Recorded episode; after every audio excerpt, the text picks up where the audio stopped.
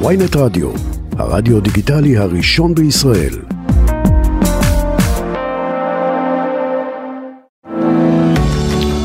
שלום לכולם, ברוכים הבאים לאספת הורים, תוכנית ההורות שלנו כאן בוויינט רדיו. אני אגר כוכבי, עורכת התוכנית אליאת מלכה, טכנאית השידור היא צליל אה, הופמן, והיום, וואו, איזה תוכנית יש לנו היום. התוכנית שלנו היום מוקדשת כולה ליום זיכרון, לדעתי זה היום הכי עצוב בשנה. אה, אנחנו נדבר עם שתי נשים מאוד מיוחדות. אחת איבדה את בעלה באסון היסור ברומניה, בעודה בהיריון ראשון. השנייה איבדה את אחיה במבצע צוק איתן, ויחד אנחנו נדבר על געגועים ועל זיכרונות ועל רגעי משבר ושבר, אבל גם על הנצחה וגם על כוח ועל עוצמות ואפילו על התחלות חדשות. אז אני רוצה לומר שלום רב למגי לקריף אורן. שלום, היי. ושלום לך אה, נוי היי. פרי. מה שלומך? נוי יפרח. מעולה, מה שלומך? אה, בסדר, בסדר גמור. אה, יש לי המון המון המון שאלות. מגי, רק תתקרבי בבקשה כן. למיקרופון, אני- שנשמע כל מילה שאת אומרת. ואני חושבת שפשוט נתחיל לדבר ול, ולספר ולהקשיב כן. ולשמוע איזה אדם ניר היה, מגי. שאלה מורכבת. כן, אני בטוחה שהיא... אמ, ניר היה בן אדם מאוד מאוד אה, מיוחד, כריזמטי. אה, דומיננטי מאוד. אה, דמות כזאת שהוא היה נכנס לחדר ואי אפשר היה להתעלם ממנה, זה היה כזה, ישר את שמה לב אליו, גם פיזית וגם אה, רוחנית, היה לו מין דינמיקה וואו. מדהימה כזאת שפשוט היה מסתדר עם כל בן אדם באשר הוא. נשמע מיוחד מאוד. כן, ממש. כן. ממש. כ- כך את זוכרת אותו? לגמרי. זה, זה תמצית האיש, ממש. מהמם. היינו ביחד 11 שנים. מגיל 16, אה, עד שהוא נהרג בעצם. כן, נאמר אה, שזה קרה ב-2010, נכון. נכון? עוד מעט 13 שנים. נכון, נכון. נוי, תרצי לספר קצת על טל? אני אגיד רק שהוא היה אחיך אה, היחיד, נכון? והיה ביניכם, ביניכם הפרש של שנה, של שנה וקצת. שנה ו-11 חודשים. כן. וואו, קראתי ככה המון אה, כתבות סביב האירוע, נגיד שהוא נפל ב- בהיתקלות במבצע צוק איתן, ואמרו שהייתם ככה כמו תאומים, נכון? אני, כל הזמן שואלים אותי מה זה לאבד אח, כן. ואני חושבת שהלוואי והייתי רק מאבדת אח. איבדתי הכל. איבדתי את הלב שלי, איבדתי את החבר הכי טוב שלי, את הנשמה שלי, את כל הלב שלי איבדתי. אמ, וואו. אז, אז אני חושבת שזה לא נשארתי לבד, הוא איתי כל הזמן. כן. אמ, אני לא מדברת עליו בלשון עבר, לא כי אני מכחישה, ולא כי אני לא מעכלת שהוא לא פה, אלא כי הוא תמיד איתי. הוא חי איתי, הוא נוכח בחיים שלי, הוא נוכח ב, במחשבות שלי, ברגשות שלי, בדברים שאני בוחרת, גם בעשייה שלי היום בחיים, מהמם. אמ, זה טל, זה הכל טל. וואו, כמה זה מרגש. את מזדהה עם הדברים האלו, מגי? מאוד. היא מדברת ואני מרגישה כאילו כן, את מרגישה את הנוכחות של ניר בחיים. בבחירות. כל ב- הזמן. כן, זה לחיות עם מישהו שפיזית הוא לא נמצא, אבל uh, רוחנית ונפשית את מרגישה שכאילו כל הזמן זה, זה פה, כן. כל הזמן, לטוב ולרע. זה התמודדות שבטח אה, נוי תבין אותה שהיא קשוחה מצד אחד, מצד שני היא הכרחית, כי אי אפשר להמשיך את החיים uh, בלי זה, כן. אי אפשר. בואי נדבר על הרגע שזה קרה, מגי. את זוכרת איפה היית, מה עשית? זוכרת uh, ברמה של הדקות, זה היה יום אהבה. ניר בחר uh, מה? למות מאוד מאוד, uh, ביום מאוד סמלי. וואו. אני כועסת עליו כי זה כאילו, זה יום שכולו מוקדש לשמחה ופרחים ולבבות וכאלה. כן. אה, אז אני זוכרת שאני אז עבדתי בחברת אה, רכבים מאוד גדולה. אה, והייתי בתחילת ההיריון, היו לי המון בחילות וזה. הוא היה ברומניה כבר שבוע שני, הוא היה מנהל הפריסה שם. הוא התקשר בבוקר ונורא נורא לחץ עליי ללכת הביתה. לא, תעשי לכם חופש, תלכי הביתה, תשכבי, תנוחי. יום אהבה תתפנקי באיזה משהו. והקשבתי לעצתו, וב-12 בצהריים הלכתי הביתה. אמ, לפני כן עברתי בקניון אה, כי כשהוא היה צריך לחזור כמה ימים אחר כך, הוא היה צריך לחגוג אה, יום הולדת. אז אה, קניתי מתנה, והלכתי הביתה. התחלתי להסתובב בבית כמו אריה בתוך כלוב. בשעה שתיים היה לנו מנהג כזה, כשהוא היה, לפני שהוא היה עולה על טיסות, כדי שאני לא אדאג, כי הייתי בן אדם מאוד אה, חרדתי. אה, הוא היה מתקשר או מסמס ונותן לי פחות או יותר טווח זמן, כמה זמן הוא יהיה על הטיסה, שהוא בעצם מנותק. אז דיברנו בשתיים, רבע לשתיים, והוא אמר לי שהוא יוצא לטיסת אימון יחסית ארוכה, והוא לא יודע להגיד לי פחות או יותר כמה זמן, אבל הוא ייצור קשר שהוא ינחת. באמצע הוא שלח לי הודעה של uh, יום אהבה שמח, עם uh, משפט מהשיר של uh, פיל אוהב את הפילה. Uh, ככה, ושהוא מצטער שהוא לא נמצא איתי ביום כזה, ושהוא מחכה כבר לחזור הביתה אליי ולפיצי לעובר, שלא ידענו אם זה בן או בת באות, באותו זמן. כן. אה, ואני החזרתי לו כמובן בהודעה, וזה היה הפעם האחרונה שדיברנו. וואו. לקראת השעה רבע לארבע, היו לי כאבי בטן מאוד מאוד אה, מוזרים, לא ידעתי מה קורה. הסתובבתי, הלכתי, חזרתי, שכבתי, זה לא הבנתי כאילו בדיעבד שאני בעצם מרגישה את ה... תינוקת בועטת, אבל לא ידעתי לתת לזה את השם כן. הספציפי הזה, הבנתי שקורה איתי משהו. לא ידעתי אם זה טוב או רע. זוכרת שיחת טלפון עם אה, אימא שלי, להגיד לה שמשהו קורה, והיא אמרה, הכל בסדר, תשכבי, תנוחי וזה. ולקראת השעה רבע לארבע, ארבע כזה, התחילו כל מיני טלפונים של אה, חברות מהבסיס, שגם הבעלים שלהם נמצאים שם, לבדוק איפה אני. ו... הסברתי שאני בבית, שאני לא כל כך מרגישה טוב, אני מרגישה משהו... הנשימה שלי נעתקת ואני יודעת שניר לא זמין, שלחתי הודעות, אבל אני יודעת שהוא לא יענה. אה, ואלה היו שעתיים מאוד מאוד מאוד אה, אמוציונליות, שאחר כך בדיעבד הבנתי שמשהו קורה, אבל לא הבנתי מה בדיוק. אני זוכרת רק שישבתי בספה וזיבזבתי בערוצים כדי לראות אולי יש משהו, לא במודע. אה, בכיתי הרבה. לא יודעת למה, ייחסתי את זה להורמונים של ההיריון, שהייתי כזאת נורא רגישה ומאוד בכיתי שבוע לפני שהוא נסע, אמרתי איך אתה עושה אותי ככה, אני בהיריון.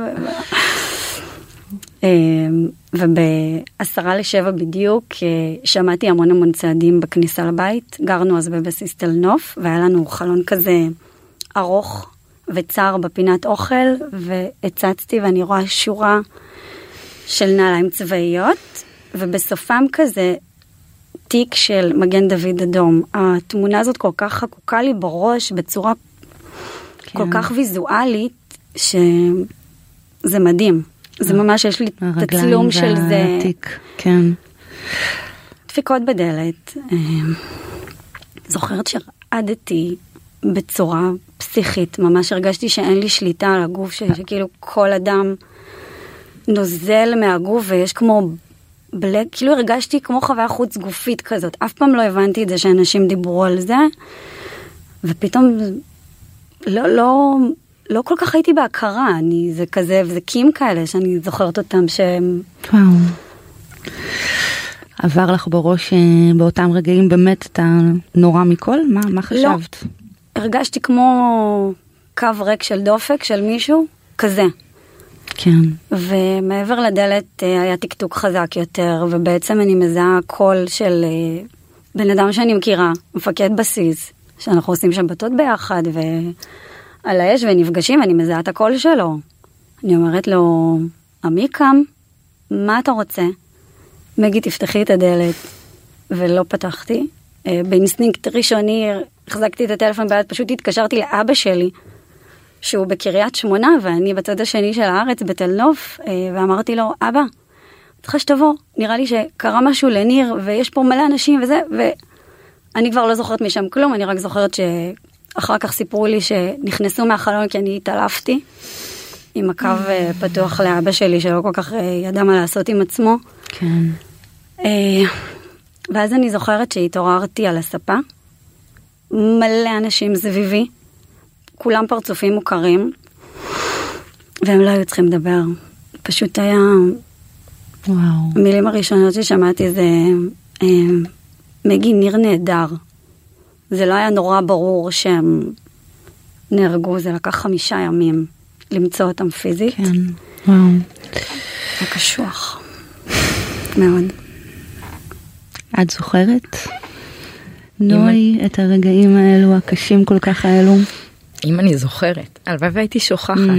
כן, זו שאלה. קצת, כן. אני אשאל הפוך, כי כמובן שאת זוכרת, אבל מה את זוכרת מאותם רגעים? השאלה ממתי זה מתחיל. כי צוק איתן התחיל הרבה לפני שטל נהרג. אמ, וטל היה פצוע, ואני זוכרת שהוא ישב בבית, ובדיוק מצאו את הנערים. ואחד הנערים, אייל יפרח, כן. אה, אמרו את השם שלו אחרון, ואני זוכרת שלקחתי את השלט וסגרתי אותו. וטל הסתכל עליי ואמר לי, נוי נוי, תמיד שהוא רוצה ממני משהו, אז זה, בדאבלים. נוי נוי, אם קורה לי משהו את יודעת מה לעשות. וואו. ונורא רציתי להתנגד, אבל הרגשתי שהוא צריך להגיד את זה. וכמה ימים אחר כך אה, הוא ירד לעזה, והם התאמנו שם ביתיר. אה, טל היה צלף באגוז, וכשהם נכנסו פנימה טל התקשר אליי ואמר לי, נוי נוי אני צריך לנתק את הטלפון. ואמרתי לו, תשמור על עצמך. זה היה בתקופה שלפני שכל עם ישראל הביא להם אה, סיגריות ושוקולדים והכל. הם היו שם ביתיר בחום הנוראי, אה, בלי אוכל, בלי מים, באימונים. כל שנייה מחבל אחר יוצא ממנהרה אה, והם מסכלים את זה. וביום שבת טל נכנס לעזה יחד עם הצוות שלו לתוך סג'איה. אה, ובערך אה, בין ראשון לשני בסביבות אה, שלוש לפנות בוקר אני מתעוררת ויש לי דקירה חזקה מאוד בלב. אומרים שמרגישים אז אני לגמרי הרגשתי וידעתי ולא הייתי צריכה לא הייתי צריכה להקל אני ידעתי וכתבתי לו וכתבתי לעצמי איזשהו מכתב קטן ואמרתי אלוהים בבקשה תגיד לי שהכל בסדר. וקמתי בבוקר קמתי לא הלכתי לישון אבל uh, קמתי בבוקר וכל מה שרציתי זה באיזשהו מקום לחזור לנורמליות בתוך החוסר נורמליות אני חושבת שעבדתי על סוג של אה, טייס אוטומט. כן. הגעתי לעבודה ושכנעתי את אימא שלי להגיע לעבודה. וכשהגעתי לעבודה, דבר ראשון שעשיתי זה לסגור את הטלפון הנייד שלי. ניתקתי את הטלפונים ואת המחשבים מה, ממש מהחשמל, סובבתי את הכיסא אה, מול הדלת וחיכיתי לקצין העיר. מה את וואו. אומרת? אה, ובסביבות השעה אחת בצהריים קצין העיר הגיע, וואו. שני קצינים, אה, יחד עם אבא שלי, כי לאחים לא מודיעים, לאחים מודיעים רק עם הורים. אז יחד עם אבא שלי הגיע קצין העיר, והוא לא היה צריך להגיד כלום.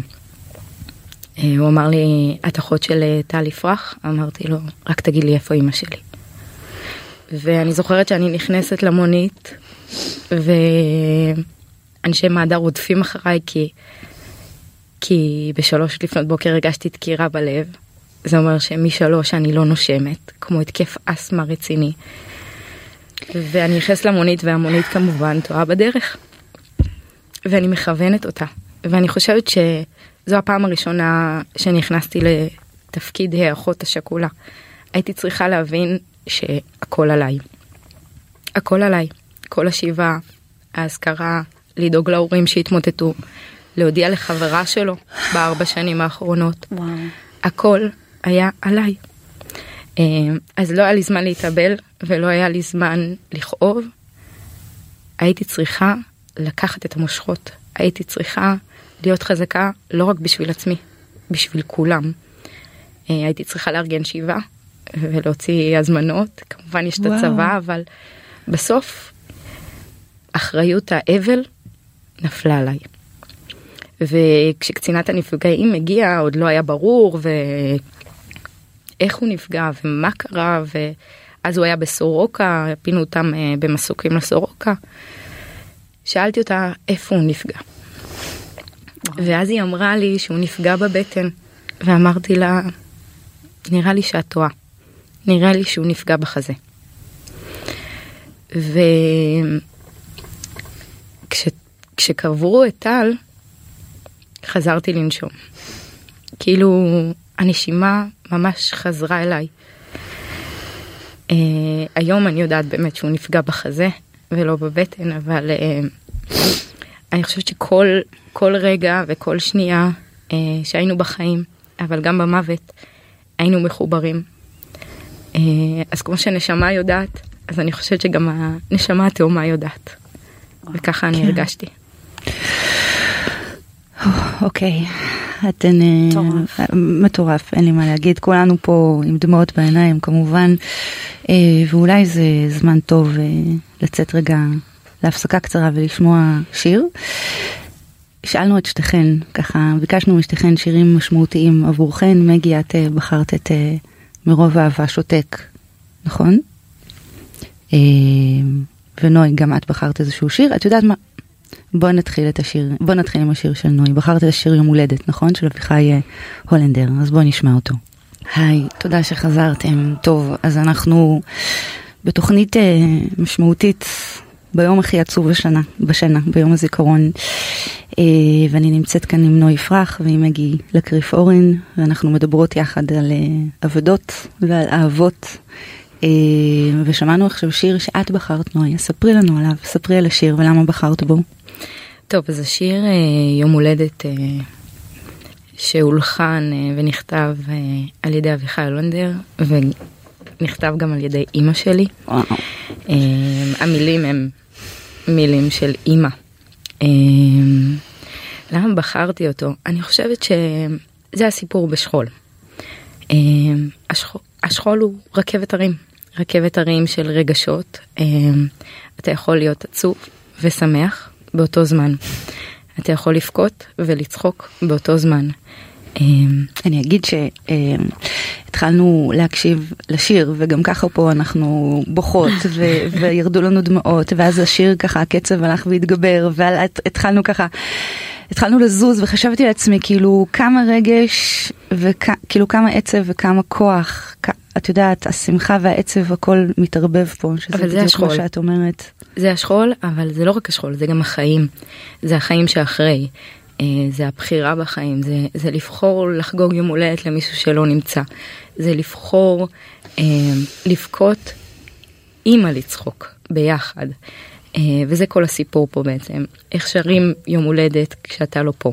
כן. יש עוגה ואין ילד, ויש נרות כל השנה. אה, ואנחנו חיים את זה. אנחנו חיים את זה לא רק בימי זיכרון ברור, כמוכם ברור. הפשוטים אנחנו חיים את זה כל יום כל שנייה אני לא צריכה יום הזיכרון בשביל לזכור אני צריכה כן. יום השכחה בשביל לשכוח קצת. כן. וזה זה הסיפור פה הרי החיים שלנו בנויים ככה בין אם זה אזכרה ואחר כך יום הזיכרון וחגים ושבתות וביום יום. ו... וזה חי איתי, כמו שטל חי איתי, גם הכאב חי איתי. השכול הוא חלק ממני, הוא לא לצידי, הוא לא מחזיק לי את היד והולך איתי. הוא חלק ממני, הוא כל כולי. כל ה-DNA שלי היום הוא שכול. כן. ושכול זה לאו דווקא רע ועצב וכאב, שכול זה פה פה פה פה פה פם. Hmm, כן. זה הכל. כן. מגי, את מזדהה עם הדברים? מאוד. נוי מאוד מאוד uh, מדויקת. מאוד. מאוד. היא מגדירה את זה מדהים. כן, כן. ממש. מגי, את בעצם, דיברנו על זה בהתחלה, כשניר נהרג, את היית בהיריון בחודש הרביעי, נכון? נכון. ואת ילדת כעבור כמה חודשים, וניר מן הסתם לא היה. נכון. את רוצה לספר על הרגעים האלו? אני יכולה בעיקר לספר ש... לא רציתי ללדת. אה, נורא חיכינו להיריון הזה, אה, את יודעת, עם כל מה שמביא איתו, מביאה איתו זוגיות אה, טריה, חכים ומצפים ומאוד מתרגשים, ופתאום זה כאילו איבד את כל הקסם של זה. ובעצם הייתי עסוקה כמעט בחמישה חודשים עד שירי נולדה, ב... להבין מי נגד מי, מה קורה איתי. הייתי לקראת סוף התואר הראשון שלי, מיליון חלומות ותוכניות ועבודה מסודרת וזה, ובית, ופתאום את צריכה לעקור את עצמך. אה, בלי שיהיה לך יותר מדי זמן להפנים מה קורה, לארוז את הדברים שלך ושל אה, ניר, אה, ולצאת מהבסיס. כן, סליחה. חזרתי בעצם לבית של ההורים שלי, שזה לכשעצמו היה אקט קשוח, כי את כבר עצמאית כל כך הרבה שנים, ופתאום את בהיריון, ויש לך תינוקת בבטן שאת צריכה להכין את עצמך נפשית ופיזית אליה. זה היה מאוד מאוד מאוד מאוד מורכב. כן, איזה שינוי. קשוח, זה בהחלט לא מה שדמיינתי ולא לא חשבתי, ופתאום כן. אני אומרת לעצמי, אני לא רוצה ללדת. וואו. איך אני הולכת להביא תינוקת, שאני הולכת לגדל אותה לבד, שהיא לא תפגוש את האבא שלה, איך מסבירים, איך מדבררים את הדבר הזה, כאילו כבר הלכתי בראש שלי ל... הלאה. כן. כאילו, איך, איך עושים את זה? ברור. הייתי ארבעה ימים בחדר לידה. וואו. וואו. כי נורא לא רציתי ללדת. אה, והגוף עושה את שלו. יש פתיחה, יש צירים, ואני לא רוצה ללדת. אה, כל המשפחה שלי סביבי, אחים שלי איתי בחדר לידה, אימא שלי בחדר לידה. אה, ואין ברירה, זה קורה. ביום, בסוף היום הרביעי, בערב ט"ו בשבט, אה, ירין אה, נולדה סוף סוף אה, אחרי באמת לידה לא פשוטה. הרגשתי שאני סוג של נקרעת כזה בין, בין העולם הזה לעולם הבא. כן, בין שמיים לארץ. ממש. אמ, ודקה שתיים אחרי שהניחו אותה עליי,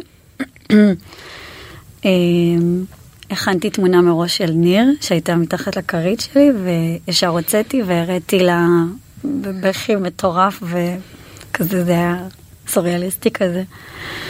זה קצת כמו ש... אבא שלך. אבא שלך. כן. קצת כמו שנוי דיברה מקודם על העצב והשמחה וכל הרגשות, כל המנעד שמתקיים לו ביחד. ואת עדיין חייבת לתפקד. אין ברירה.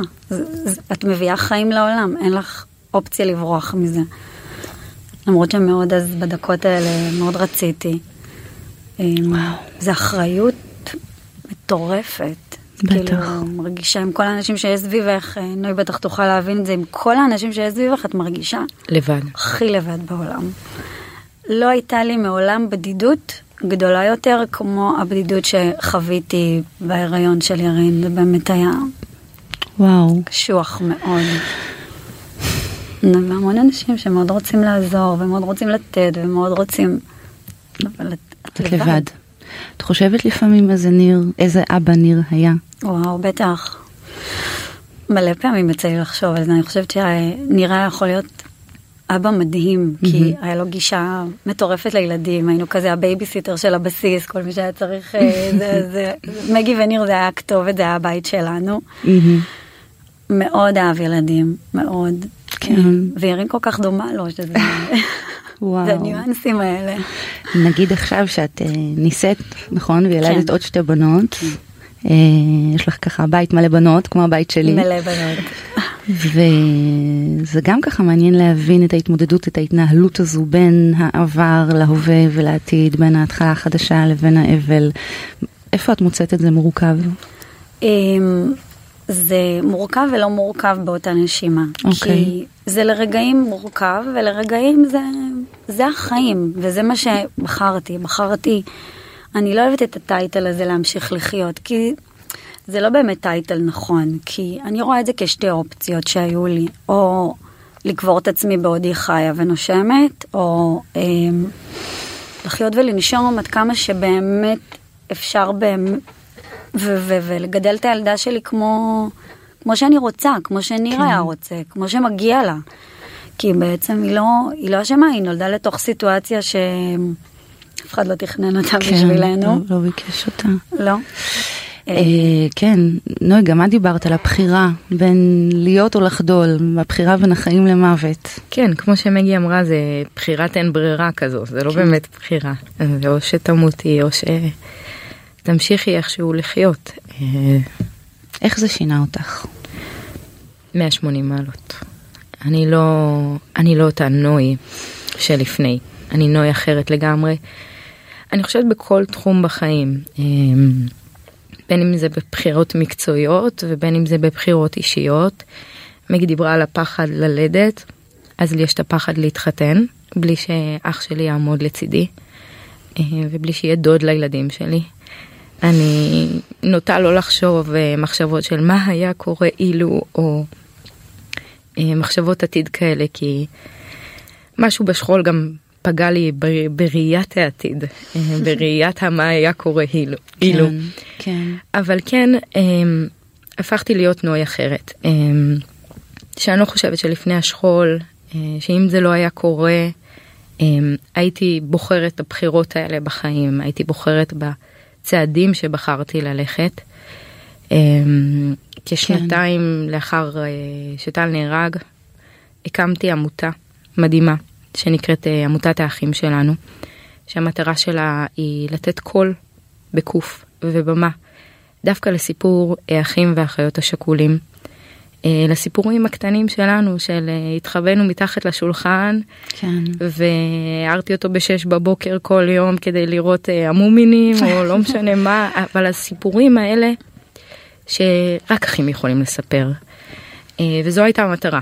אני חייבת לומר שזו גם הסיבה שהיה לנו מאוד מאוד חשוב שתבואי לכאן היום, זאת אומרת, אנחנו כאן בתוכנית הורות, בתוכנית משפחה, ואנחנו מכירים עד כמה שאפשר להכיר, אה, את יודעת, את השכול באמת של אימהות, של אבות, של אלמנות, אה, ויש אה, לי, הייתה לי תחושה שיש מקום אה, לדבר גם על האחים, גם על האחים והאחיות.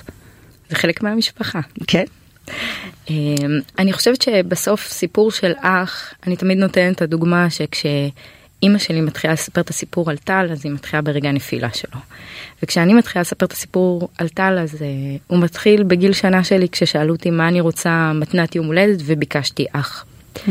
ובאמת 11 חודשים אחר כך קיבלתי אח וטל uh, טל ואני חיינו ביחד, זאת אומרת חלקנו את אותה צלחת, ישנו ראש רגליים עד... Uh, גיל מאוד מבוגר, אל תספרו. גם אצלנו היה משהו כזה. כן. אמ, חברים משותפים, היינו ביחד בתנועת נוער, ו... והיום, נוי של היום, הרבה, הרבה, הרבה ממנה זה טל. הרבה ממני היום זה טל. הבחירות שלו, הערכים שלו, וואו. אמ, השכול, מה שהוא הביא איתו, הכוחות ש... וואלה, לא ידעתי שיש בי, מסתבר שיש בי בערימות, ולא רק לי. אה, כשהקמתי את העמותה, הייתה לי מטרה אחת ברורה, להנציח את טל. יש כל כך הרבה חללים במדינת ישראל, כל כך הרבה אנשים שנהרגו, נפטרו, אה, ולמה שיזכרו דווקא את טל? כאילו, כן. נכון שעכשיו הוא הפך להיות קצת אה, אח של כולם, אבל כמה זמן זה יישאר? וצריך לעבוד בהנצחה, צריך לעבוד בלספר סיפור, צריך לעבוד ב... שיכירו אותו, שיספרו אותו. והמחשבה הראשונית הייתה לפתוח עמותה בשביל להנציח את טל. אה, בעצם מי שיצר איתי קשר אה, בפעם הראשונה היה אליסף פרץ, אחיהם של אה, אוריאל ולירס פרץ, זיכרונם לברכה. והוא שאל אותי, הוא התקשר אליי יום אחד, out of nowhere, ושאל אותי, את אחות שכולה? ואז אמרתי לו לא, וניתקתי לו את הטלפון. אחרי שנתיים את לא אחות שכולה. את לא מאמינה שאת אחות שכולה. והוא התקשר שוב, הוא אמר לי, רגע רגע אני קיבלתי את הטלפון שלך את לא אחות שכולה. אמרתי לו מה אתה רוצה? הוא אומר לי תשמעי יש לי רעיון בואי ניפגש. וישבנו ונפגשנו ומאותה פגישה בעצם נולדה עמותת האחים שלנו. אה, שהמטרה שלה היא באמת להנגיש את הסיפור שלנו, של האחים. מה את חושבת שאנחנו לא יודעים עליו? על סיפור האחים? להפך, אני חושבת שאתם יודעים הכל. כי למי מאיתנו אין אחים? כן.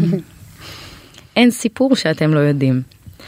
אני, אני חושבת שההבדל הוא, הוא, הוא תאומי ב, בין האחים השונים. זאת אומרת, זה משנה בין כמה היית כשאיבדת את אח שלך. זה משנה אמ, באיזה סטטוס בחיים שלך היית, זה משנה באיזה שנה. זה מאוד משנה כן. אם היית אח בשנת 73 במלחמת יום הכיפורים, אה, שעכשיו יש 50 שנה שזה מטורף, כן. או שהיית אח בצוק איתן. נכון. אה, וזה סיפור אחר לגמרי, היחס כלפי אחים, האחריות. אני חושבת שמה שהבנו, שבמשך שנים אף פעם לא שאלו את, אחי, את האחים והאחיות מה שלומם. אף פעם לא שאלו אותם אה, מה הסיפור שלכם, מה אתם רוצים לספר. באיזשהו מקום האחריות אומנם נופלת עלינו. אה, אנחנו אחראים על ההנצחה, ואנחנו אחראים בארגון האזכרות, ואנחנו אחראים בלהחזיק את הלפיד הזה ולהמשיך אותו קדימה. אבל בתכלס אנחנו לא באמת חשובים. כי מכתבים שולחים רק להורים, וקצין העיר לא מודיע לאח, ו... ומחר ההורים שלי חס וחלילה חס ושלום יסיימו את תפקידם בעולם, טל יישאר שם על הקיר. הנוי בתור אחותו לא תוזמן לאף טקס, לאף אזכרה, לאף הנצחה שקורית בצה"ל או במדינה, כי אני רק אחות. אה, העמותה פועלת גם לשנות את זה? לא, העמותה פועלת קודם כל בלדבר אחים. כן. ברגע שאנחנו מדברים אחים, כל השאר גם מדברים אחים אוטומטית. כן. עובדה שאני פה היום. נכון. כמה טוב שבאת. מגי, אני רוצה לשאול אותך, מה אנחנו לא יודעים? אני ככה, בכל מיני ראיונות ו- וכתבות שעשיתי, תמיד ככה, את יודעת, יש את השאלה, האם הזמן מרפא, ותמיד אני מקבלת תשובה שמי ש... זאת אומרת שזה זה, זה קונספט שגוי, אין כזה דבר הזמן מרפא, להפך, הוא, זה הולך ונהיה יותר קשה. אז רציתי לשאול גם אם את מסכימה עם זה, וגם בכלל, אם את חושבת שיש משהו שאנחנו לא יודעים על השכול, על ההתמודדות. אמ, אמרת את זה די מדויק, זה קונספט ממש שגוי. אני חושבת שהיום, במרחק הזמן, העיכול של הדבר הזה, עם כל המסביב שלו, הוא הרבה יותר חזק מהשנה הראשונה או השנתיים הראשונות, עם כל ההתמודדויות שלה. זה כאילו גם איזשהו סוג של בגרות שנבנית אה, מבחינת האישיות של הבן אדם, שכמו שנוי אמרה, זה 180 מעלות. אני לא דומה לעצמי, mm. בשום דבר. וואו. אני הייתי בת 26, מאוד בכיינית ומאוד רגישה ומאוד מפונקת ורגילה שעושים בשביל... פתאום... אה, זה סלנו על כתפינו כן, כזה, זה... קנטרה. קדימה. אה, קשוח. זה, הזמן לא מרפא בכלל. כן. יש לי המון חברות אלמנות, לצערי. אה, יש לי גם חברה אלמנה בת 70 פלוס אה, וואו. ממלחמת יום כיפור, והכאב הוא אותו כאב, זה, זה לא משתפר, זה לא משתנה, זה, אני חושבת שזה רק מתיישב בצורה אחרת, אצל כל אחת אה, זה שונה. אה, וכמו שנויה אמרה גם, זה מאוד משנה מבחינת הגיל, הסטטוס. מי עוטף אותך, מי נמצא סביבך, זה דברים שמאוד מאוד uh, משפיעים, זה מה שאני חושבת. כן. Uh, ומאוד חשוב לי להגיד משהו על מה שנוי אמרה מבחינת האחים השכולים, אני כל כך מסכימה איתה.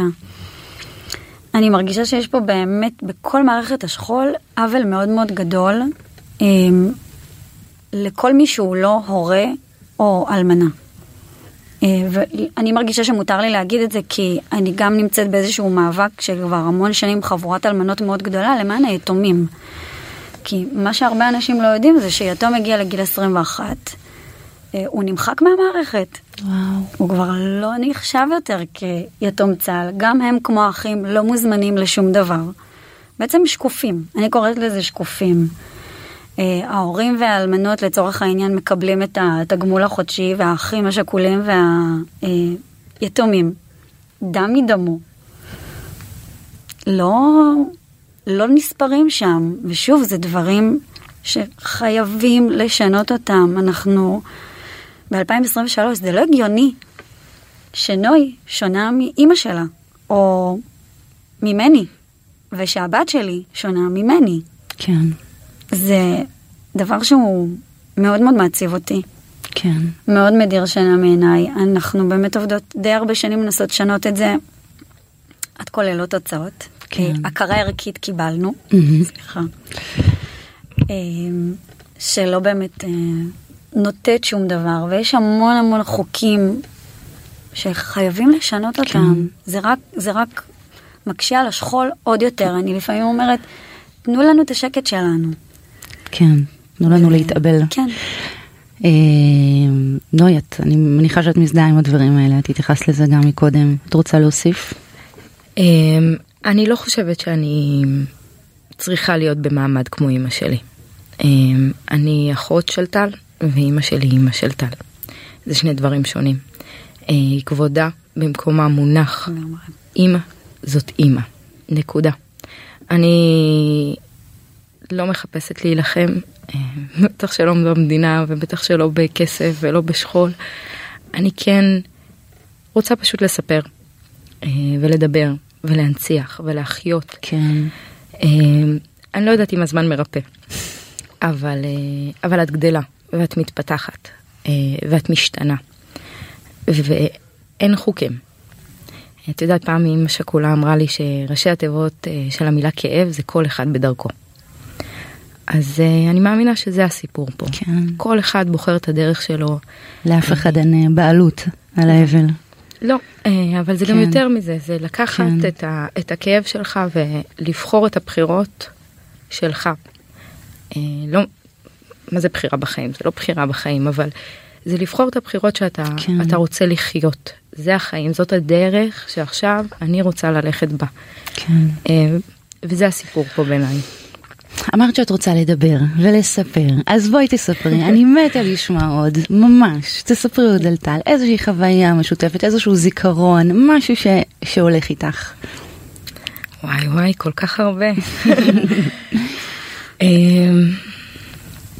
ממש לפני, זה חברים שלו סיפרו לי האמת, אבל אה, ממש לפני הכניסה לעזה, אמ, הגיע המפקד, המפקד חמני, וזרק פנימה לתוך המעגל, לתוך החטא, סולם ענקי. והוא אמר, אה, חבר'ה, קדימה, שמישהו ייקח את הסולם, עוד שעתיים אנחנו נכנסים לעזה. עכשיו תבינו, במצב הזה לוחם בערך שוקל 70 קילו, נגיד 80 קילו, התיק שהוא סוחב עליו הוא שלושה רבעים ממשקל גופו, והסולם, יש לו משקל, mm-hmm. המון המון משקל, והלוחמים יודעים שמי ש... אה, לוקח את הסולם עליו, אז הוא בעצם לא יהיה הראשון שיוציא את הנשק, לא השני, גם לא יהיה המהיר ביותר. והם יוצאים מהחטא ומתפללים ואומרים יאללה שמישהו ייקח את הסולם שזה שיגנבו אותו. אוקיי. ואחרי שעתיים אה, טל טל מגיע לחטא והסולם קשור. לא הוא לא אמר לאף אחד הוא לא הוא לא עשה מזה איזה עניין הוא פשוט לקח, לקח את הסולם, הסולם קשר אותו אליו ונכנס ככה פנימה לעזה. יאללה. וזה הולך איתי. מדהים. אנחנו קרובות לסיום, לצערי, אני יכולה להישאר איתכן כאן עוד ועוד ועוד ועוד, אבל אנחנו צריכות לסיים. מה אני אאחל לכן? שקט. שקט ושמחה בלב. אמן. אנחנו מסיימות uh, עם השיר uh, מגישה את בחרת, נכון? מרוב אהבה שותק, הפיל והפילה שלנו. הפיל והפילה. המון המון תודה לך, המון תודה נו יפרח יקרה. תודה רבה. תודה לך. שיהיה לכולם יום עצמאות שמח. יום, או, לא דיברנו גם על זה, בסדר. אה, ותודה רבה לך מגילה קריף אורן. תודה רבה לכל המאזינים שלנו, אה, תמשיכו אה, לכתוב ולשאול ולהגיב, תכתבו בבקשה. אנחנו נתראה בתוכנית הבאה של אספת הורים, ביי.